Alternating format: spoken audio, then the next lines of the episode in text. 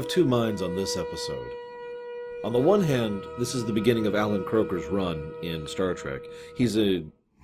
I've talked about many directors over my years, but most of them are directors that are basically of.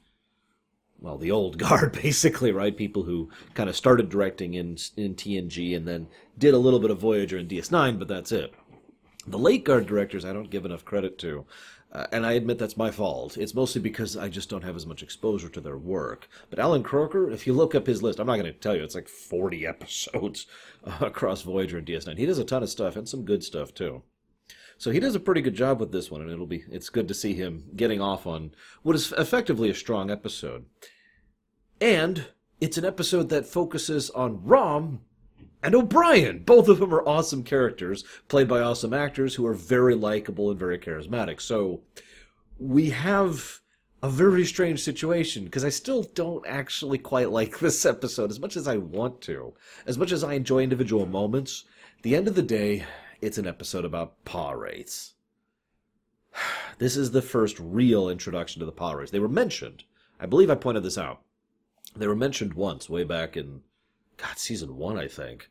where, they where the Pah-wraiths are referred to as like little imp creatures. But here, we actually encounter and interact with the Pah-wraith, played by Rosalind Chao, who actually does a really good job of stretching. It's nice to see the actress being able to do something uh, with the role. It's also, I, and I don't think this was on purpose, but it's an interesting twist because we've actually had O'Brien already get mind controlled and replaced by an alien over on TNG in the episode Power Play.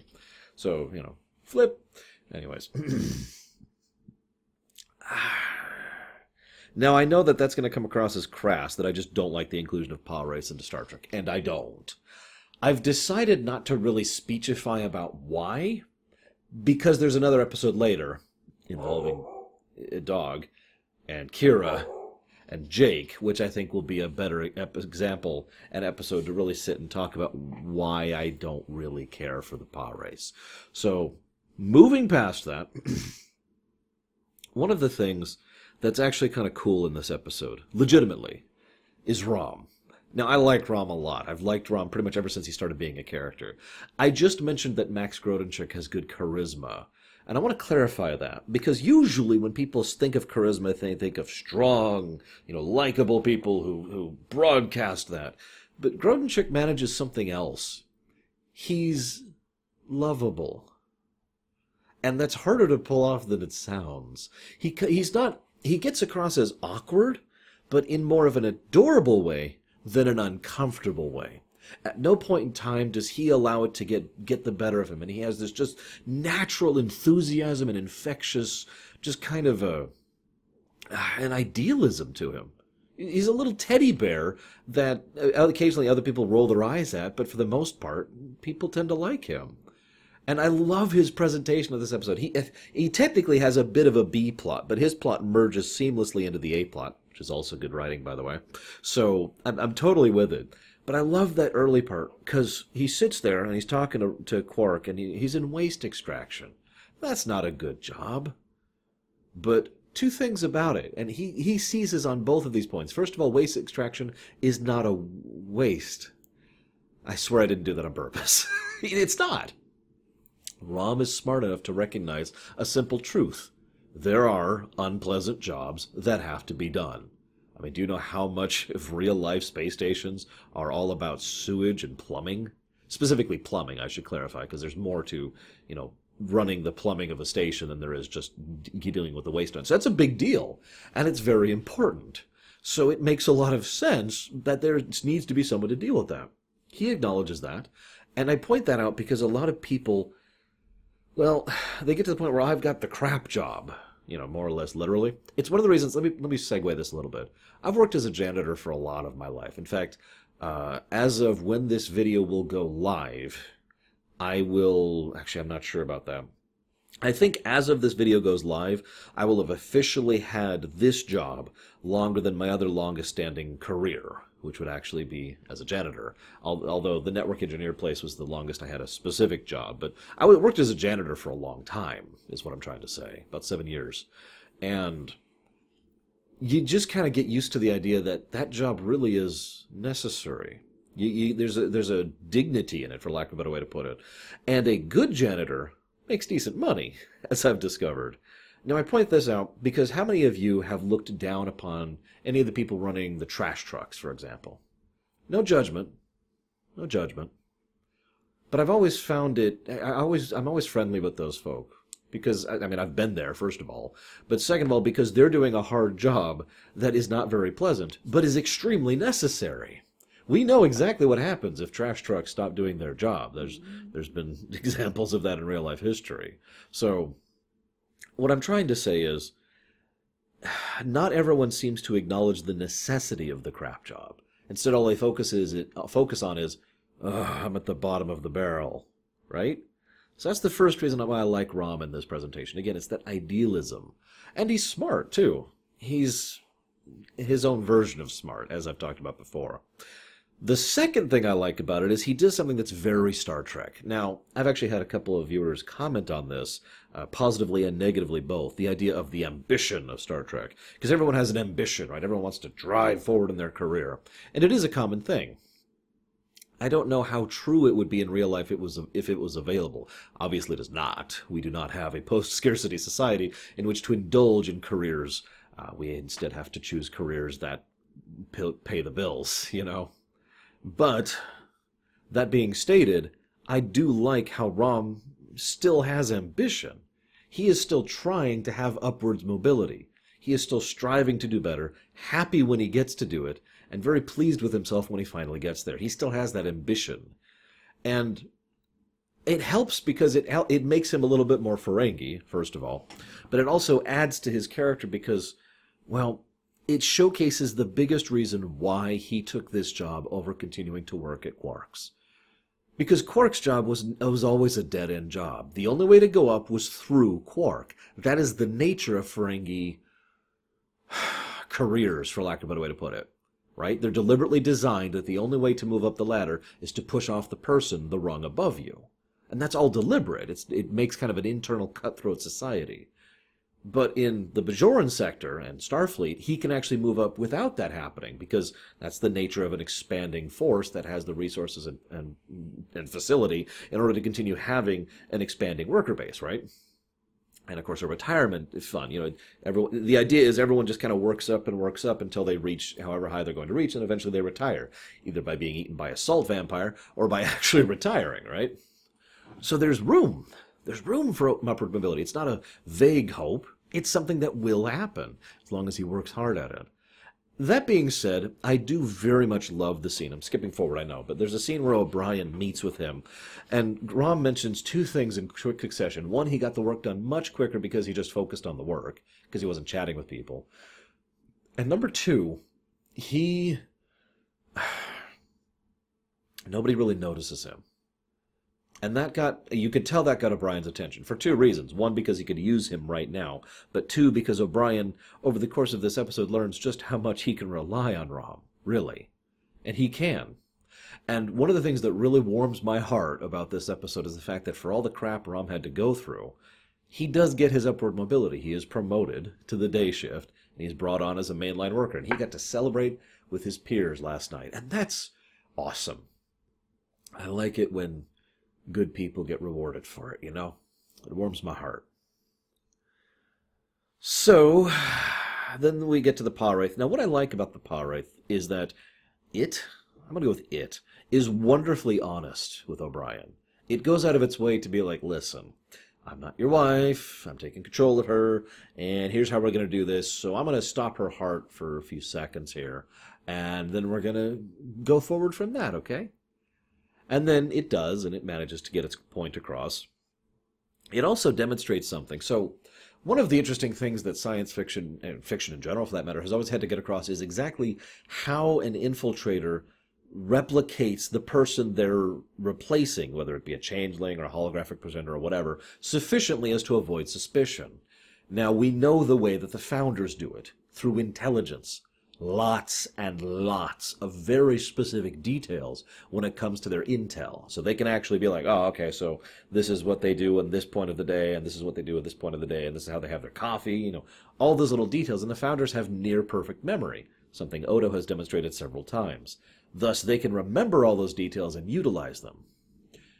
The paw here, it has an interesting advantage because it just has access to everything that is her and is constantly using that.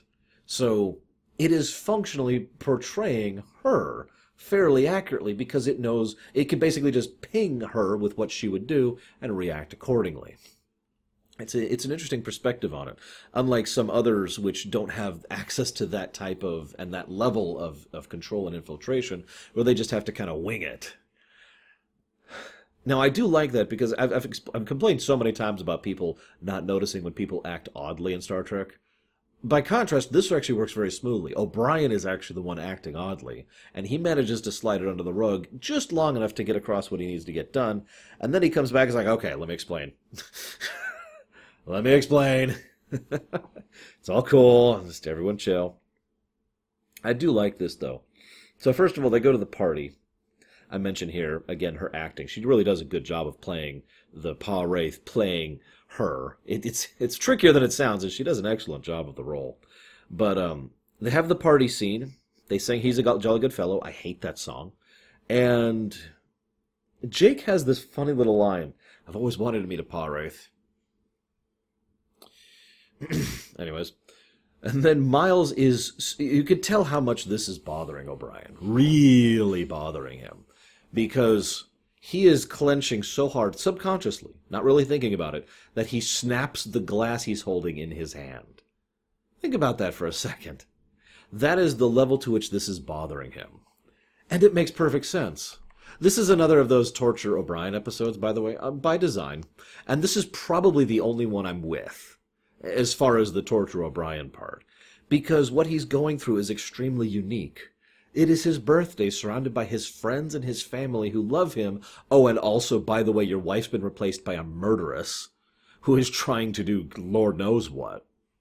You actually feel for O'Brien in this one. And this episode takes place over a very short period of time, basically a total of three days overall. So you can kind of get the feel for how much he is strained throughout this ordeal. So then the Wraith ups the ante with, ah, falling over the edge. What's funniest about this is the Wraith, at several levels, basically is holding her and, of course, Molly hostage. Now, that makes sense, but their control over that that is not quite sufficient. One of the things I find really awesome is O'Brien does a quick discussion with the computer. How fast can we set up a person to shut them down? Because we know the Wraith can almost instantaneously, within less than a second, kill, you know, or, or destroy or otherwise utterly maim Keiko in a way that she cannot be recovered from. And so he needs to be able to disable that thing as quickly as possible. Hence the force field taking like two seconds or whatever, way too slow. And he manages to get down to like 0.9 with a phaser, which is still just kind of. And you notice he decides not to risk that, because that's still pushing it, and that's assuming you get the jump on it. I like that. It helps to show how most of what we consider to be the easy answers aren't viable in this case. Remember how I talk so often about how to challenge the heroes when they have access to such incredible tech? Redefining the, the, the, the definition of victory is the best way to do that. Defeating the Pah-wraith? That's a joke. He could have done that within seconds. And he could have done it effortlessly. And really, there's nothing the Pah-wraith could have done to stop him. Stopping the Pah-wraith and salvaging Keiko? Well, that's much more difficult, and thus the definition of victory allows us to challenge O'Brien throughout this episode, and Rom. And Rom is, of course, wonderfully helpful in this. Not only did the two of them get more work done than they could have done solo, but Rom is a wonderful accomplice in all of this, being able to accomplish other side things. And, let's be honest, if not for Rom, O'Brien probably would have never figured it out. And if he hadn't, well, things would have gone much worse. But Rom is observant. He has that pseudo wisdom I've talked about before. So Rom puts it together. Why are we trying to kill the wormhole aliens? Huh? And of course, he skips to the conclusion. Then he gives his evidence. Well, we're trying to do a chronoton beam directed at the wormhole, which will affect them and hurt them because they're temporally displaced. And uh, O'Brien's like, Of course! Of course, that makes perfect sense. I should have thought of that. And thus they have the new plan. Odo also puts it together fairly quickly, as he should. Odo is definitely more of a details person than a surface details person. You know, in-depth details versus surface details. He's very good at that, and he's always has been since season one. So him putting it together doesn't bother me. What I like most is that he approaches O'Brien fairly passively. His attitude, at least by my implication, is the idea that he's going to O'Brien saying, hmm, All right, you're doing something. What I don't understand is why. So let's figure this out, okay? And he probably didn't expect O'Brien to actually flat out attack him. Also, it's funny, under other circumstances I would complain about one side punch knocking someone out, but then again, Odo is still pretty new to his body, so I'm willing to forgive that one. oh, and then poor Rom. I'm, I'm turning you, turning you in, Rom. Poor, oh, poor Rom. Oh my gosh. So, you know, Rom figures it out. They have the plan. They destroy the Pah-wraith because it's so logical that a Pah-wraith would be affected by the same in the same way that the wormhole aliens would be. And this brings me to my final point. So she has a nice denouement. I'm gonna have to look up how to pronounce that someday because I keep saying it about how horrible it was. This just this cold rage, and well, I think what I like most is that she acknowledges how hard he was working to make this work, to save her and salvage the situation and still try to alert people as best as he was capable within the means that were available to him, basically trying to negotiate out of a hostage situation. Anybody who's ever studied it knows a hostage situation is a lose lose scenario for everyone involved. That's just the nature of the circumstance. The moment that hostage is taken, things have become bad, and basically will not get better except by very extenuating circumstances. The fact that O'Brien was able to get through this is really only because of his work in coincidence with Rom's work and a couple of long shots. Frankly, if the Pah-wraith hadn't been so eager to finally destroy the, the, the hated wormhole aliens, there's a pretty good chance it might have actually seen through this final deception. I would almost bet money that Keiko actually recognized that O'Brien was up to something, and the Pah-wraith, again, was sufficiently swept up into the moment to not notice that. Either way, a surprisingly good episode, despite the inclusion of a Pah-wraith. If the, you know, I, if I could just talk for a second, I think if this was one of the only inclusions of the Pah-wraiths, I'd be okay with it. I mean, obviously, I'm kind of spoiling that, but this is not the last time we're going to see the Pah-wraiths in this show, and I think that's part of the problem. One outcast being torn out and then you know destroyed by O'Brien. Okay, I'm kind of with that, but it's their inclusion in the future that really bothers me. Regardless, I hope you enjoyed my thoughts. I'll see you guys next time.